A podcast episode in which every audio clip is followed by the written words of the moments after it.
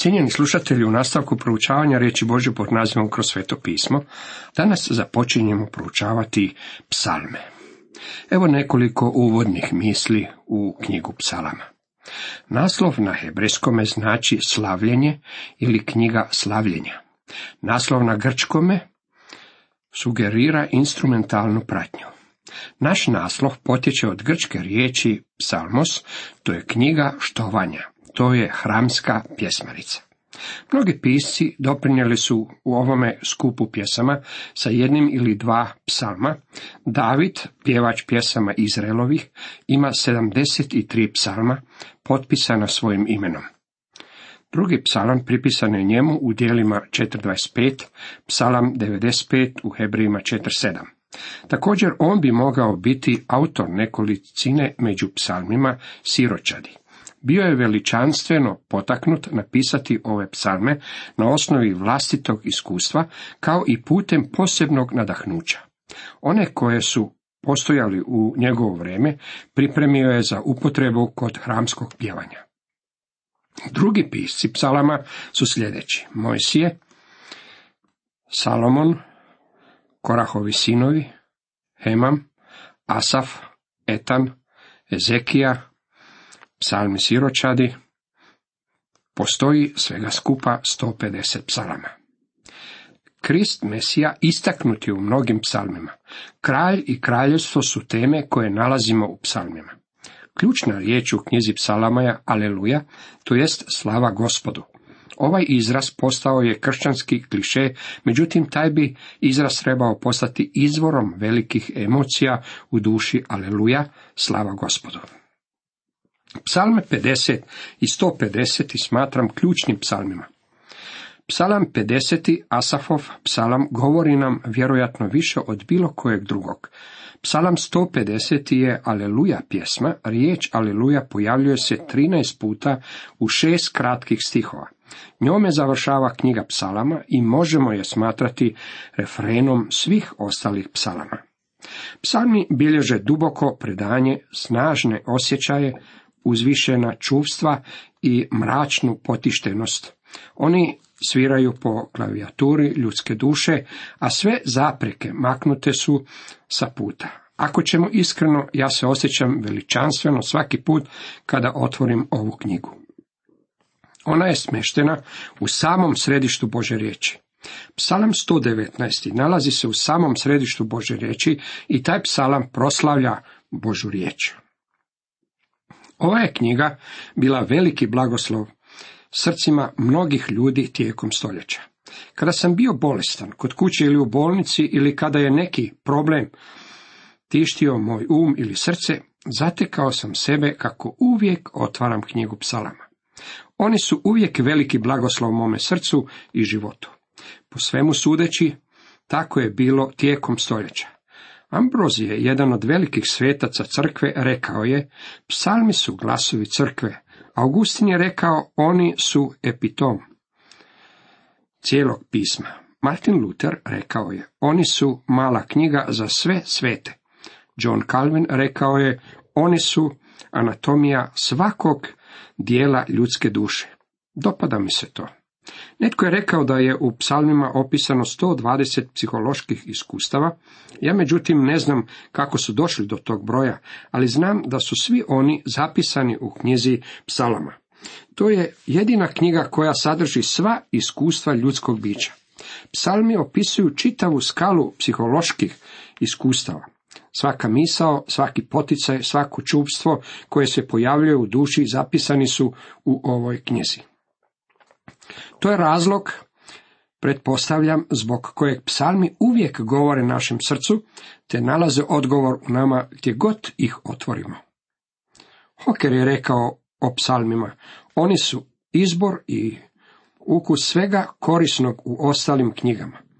Done je to izrazio ovako. Psalmi predviđaju ono što ću ja, bilo tko od nas, učiniti, pretrpjeti i kazati.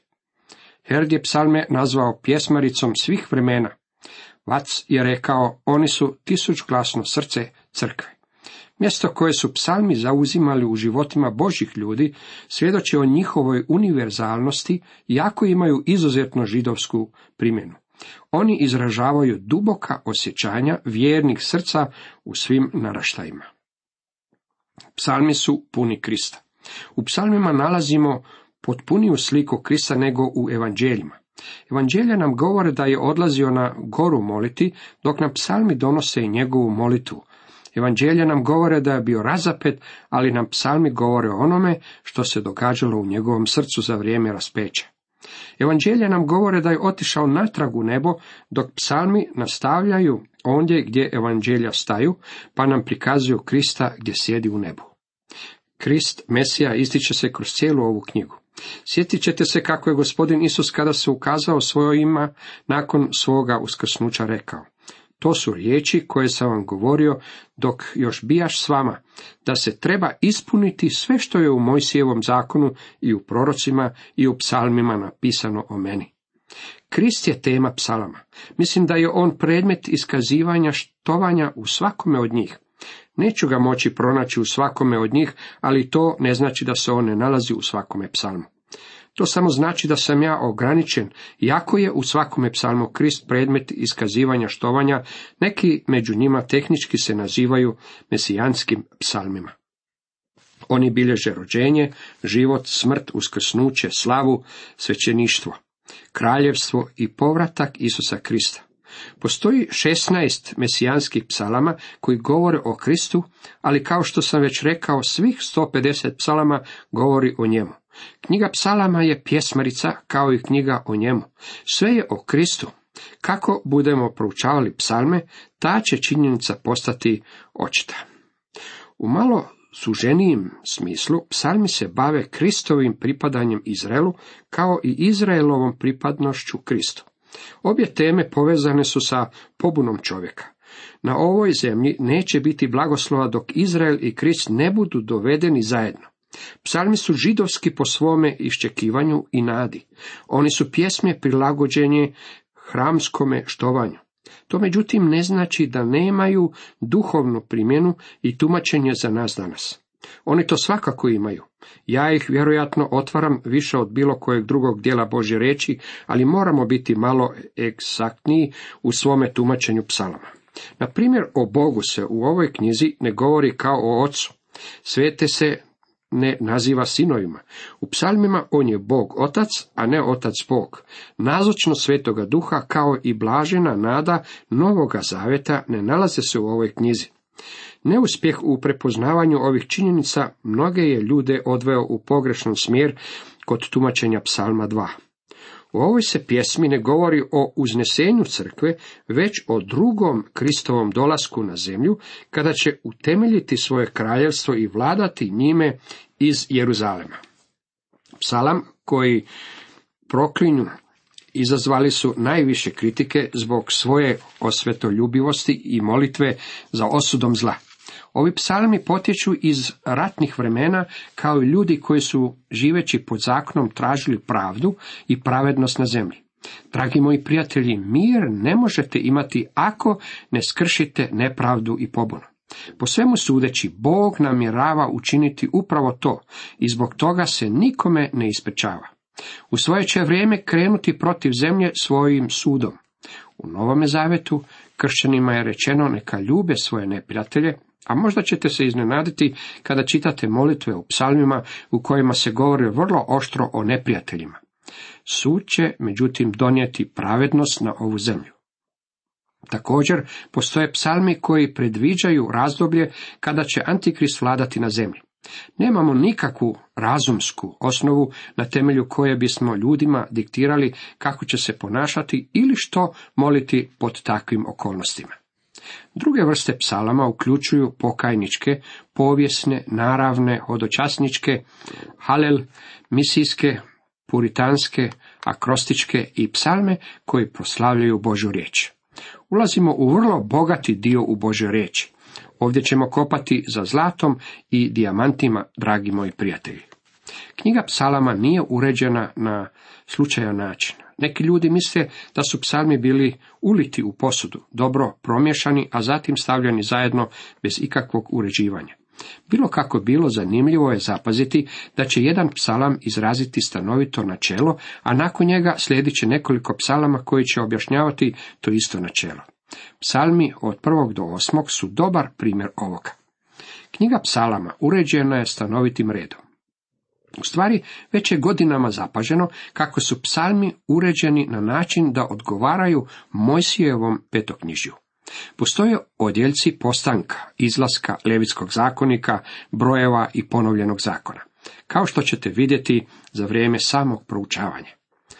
Poklapanje između psalama i petoknjižja lako se opaža. Na primjer, u odjeljku postanka vidite savršenog čovjeka u stanju blaženstva, kao što je to slučaj u psalmu 1.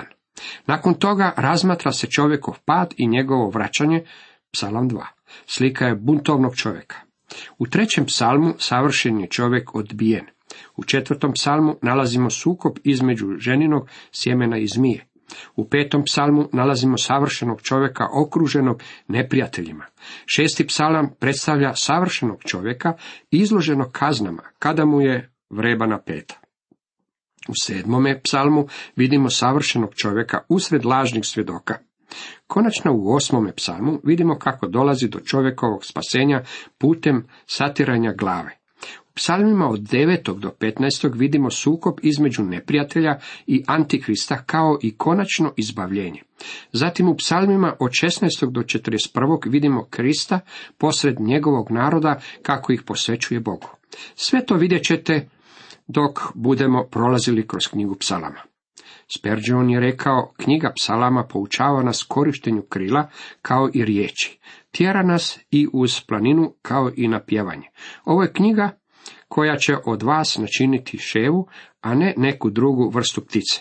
Ovu knjigu nazivali su epitomom, jezgrovitim sadržajem i anatomijom ljudske duše. Također je opisana kao vrt svetih pisama. Od 219 starozavetnih citata u Novome zavjetu, njih 116 je iz knjige psalama. Vidjet ćete 160 duhovnih pjesama koje su nekoć nesumnjivo bile uglazbljene.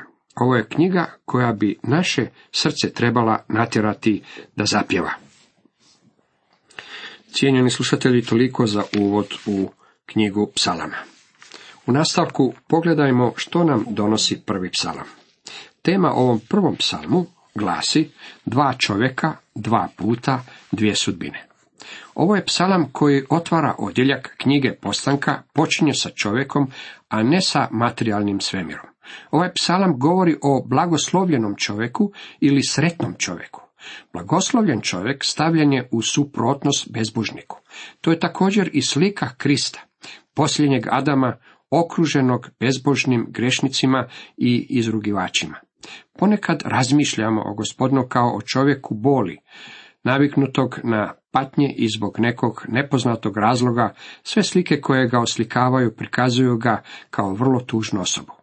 Točno je da je Izaija rekao da je on čovjek boli, ali zašto ne čitate dalje? U Izaiji ćete pročitati kako on nije imao svojih boli i patnji. U Izaiji 53.4 piše. A on je naše bolesti ponio, naše bolesti nase uzeo, dok smo mi držali da ga Bog bije i ponižava. Bila je to naša bol, ne njegova. On ju je povezao, on ju je bio sretan uzeti i on je bio Krist. Ova slika prikazuje njega. Nastavku praksa blagoslovljenog čovjeka. Blago čovjeku koji ne slijedi savjeta opakih i ne staje na putu grešničkom i ne sjeda u zbor podrugljivaca. Ovaj stih govori o praksi blagoslovljenog čovjeka. Malo kasnije u ovome psalmu vidjet ćemo snagu blagoslovljenog čovjeka, a na koncu i njegovu ustrajnost. U ovom prvom stihu vidimo negativnu stranu prakse blagoslovljenog čovjeka. Rečeno nam je što sretan čovjek ne radi. Tu vidimo tri stava ili položaja. Blagoslovljen je čovjek ili sretan je čovjek koji ne sjedi savjeta opakih, ne staje na putu grešnika i ne sjeda s podrugljivcima. Osoba koja čini te stvari nije sretna osoba. Ona prolazi kroz tri faze. Prvo se povezuje s bezbožnicima, zatim se druži sa grešnicima, a na posljedku se pridružuje podrugljivcima. Ovdje je definitivno riječ o regresiji, nazadovanju i degeneraciji. Blagoslovljen čovjek ne hodi prema savjetima bezbožnika. Vijeće bezbožnika, izraz upotrebljen u Daničićevom prijevodu starog zaveta, znači savjet. Takav čovjek ne sluša bezbožnike. Jeste li zapazili kako se gospodin Isus nikada nije pozivao na vlastiti um ili razbor kao temelj za donošenje odluka? Što god je činio, temeljilo se na Božoj volji. Nikada nije rekao svojim učenicima, dečki, idemo ponovno u Galileju. Puno sam razmišljao o tome, a ja sam pametniji od vas, pa mislim da je to najpametnije što po mom mišljenju možemo učiniti. On nikada nije pristupao svojim učenicima na takav način. Uvijek je govorio, idem u Jeruzalem jer je to volja moga oca. On je provodio mnogo vremena sa svojim ocem.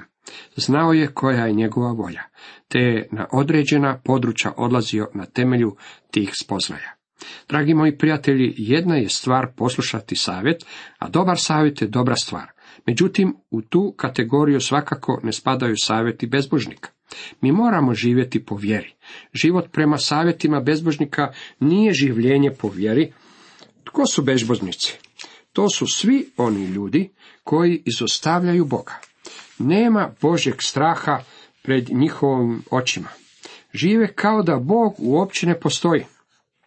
Danas smo okruženi mnoštvom takvih ljudi. Oni ustaju ujutro, niti ne pomišljaju stati pred Boga u molitvi, nikada mu ne zahvaljujući za hranu koju jedu, za život ili zdravlje. Oni samo idu dalje, žive na svoj način.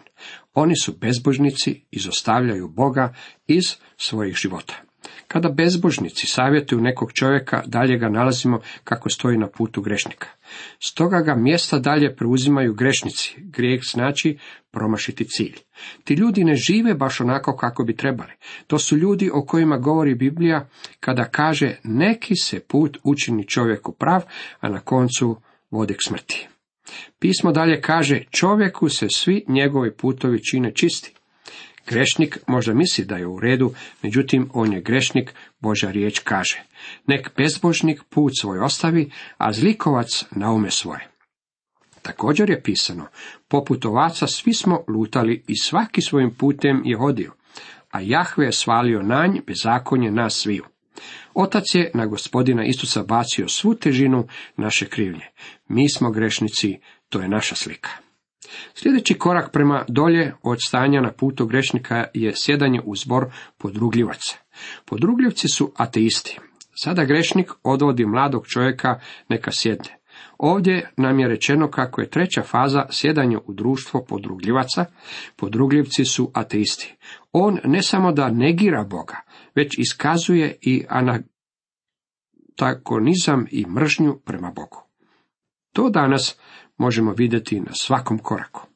Podrugljivci, to su oni koji se u potpunosti suprostavljaju Bogu. Oni ne žele da se Biblija čita u javnim školama. Kad smo već kod toga, ne žele da se igdje čita Biblija. Oni negiraju Božju riječ. Moram vam reći kako ne postoji ništa niže od negiranja Boga. Pijanac koji danas leži u kakvom jarku nije tako nisko kao čovjek koji negira Bože postojanje. A ako želite znati kakav je Boži stav, nalazimo ga u Bibliji. S podsmjevačima on se podsmjeva, a poniznima dariva milost. Bog se protivi podrugljivcima i s njima će se on podrugivati. Moram ovdje napomenuti kako je predstavljena uistinu zastrašujuća slika. Prvo je predstavljena negativna strana, to je ono što sretan čovjek ne čini. U sljedećem stihu vidjet ćemo što sretan čovjek čini. Već uživa u zakonu Jahvinu, a zakonu njegovu misli dan i noć. Sjećate se kako je naš gospodin govorio o čovjeku opsjednutom demonom. Kada je demon izašao iz tog čovjeka, on je bio očišćen. Bio je pometen i uređen, dao je obojiti sve prostorije. Bio je čist i mislio je da je s njim sve u redu. Taj ga je demon, međutim, još uvijek posjedovao. Demon je neko vrijeme lutao unaokolo, ali mu je dojadilo putovanje, pa se vratio. Kada se vratio, doveo sa sobom i prijatelje, sedam drugih duhova opakijih od njega samog. Tako nam je rečeno da je posljednje stanje ovog čovjeka bilo gore od prvog. Mnogi ljudi misle da ako malo očiste svoj život, da su time učinili sve što je bilo potrebno. Zapazite međutim kako ovaj čovjek uživa u zakonu Jahvina. Uživanje Božjeg čovjeka je u Božjem zakonu. Drugim riječima, on nalazi radost u Božoj riječi. Volio bih kada bi mi pošlo za rukom ljudima objasniti kako je Biblija uzbudljiva knjiga. Ona nije breme, nije dosadna. Veliko je uživanje čitati i proučavati Božju riječ. Blagoslovljen je čovjek, sretan je čovjek čije je uživanje u zakonu Jahvina. Sve današnje tragedije koje dolaze na čovjeka, suze, uzdisaj, stenjanje, žalost, slomljena srca, razrušene obitelji kao i uništeni životi. Rezultat su prekršenih Božih zakona. Božja riječ jasno govori, jer ovo je ljubav Božja da zapovjedi njegove čuvame, a zapovjedi njegove nisu teške. Njegove zapovjedi današnjim vjernicima nisu samo deset zapovjedi. Osim toga, njegove zapovjedi nisu teške. Zamisao da biti spašen po milosti znači biti bezakonik i da možete živjeti kako vam se svidi, nije slika koju nalazimo u Božoj riječi. Ne smijemo biti bezakonici. Dakako, vi ste, braćo, na slobodu pozvani, samo da ta sloboda ne bude izgovor tijelu, nego ljubavlju služite jedan drugome, kaže nam Pavle u Galačanima 5.13. Sloboda ni pod koju cijenu nije dozvola za grijeh. Naravno, mi ne držimo deset zapovjedi da bismo bili spašeni, ali to ne znači da ih smijemo kršiti. To znači, dragi moji prijatelji, da nismo sposobni udovoljiti Božim zakonom. On traži savršenstvo, a vi i ja ga nemamo. Moramo k Bogu doći putem vjere. Nakon što smo spašeni po vjeri, moramo živjeti na višoj razini od razine zakona u svojim životima moramo imati rodove svetoga duha, a to su ljubav, radost, mir, trpljenje, blagost, dobrota, vjernost, krotkost i uzdržljivost. Imamo disciplinu i vodstvo milosti. Već uživa u zakonu Jahvinu, o zakonu njegovu misli. Meditira je vrlo slikovita riječ. Ona oslikava kravu kako preživa. Koliko mi je poznato, krava ima želudac podijeljen u nekoliko dijelova. Ona može izići na pašu ujutro pasti travu dok je na njoj još rosa i dok nije vruće. Zatim kada oko podneva postane vruće može leći pod drvo i početi preživati. Travu koju je popaslo ujutro vraća u usta i prežvakava je, prelazi preko nje ponovno. To je ono što mi činimo kada meditiramo. Ponovno prelazimo preko onoga što smo pročitali. Toma Kempinski izrazio je to vrlo zgodno. Nemam mira osim u kutku sa knjigom. Davne 1688. godine Bartholomeov Asfud rekao je, meditacija je preživanje. Koliko je to samo potrebno u životima današnjih vjernika. Sjetimo se kako je Jakov govorio o čovjeku koji gleda svoje naravno lice u zrcalu, a zatim odmah zaboravi kakav bjaše. Moramo meditirati nad Božjom riječi. Moramo dopuštati Božoj riječi da oblikuje naše živote.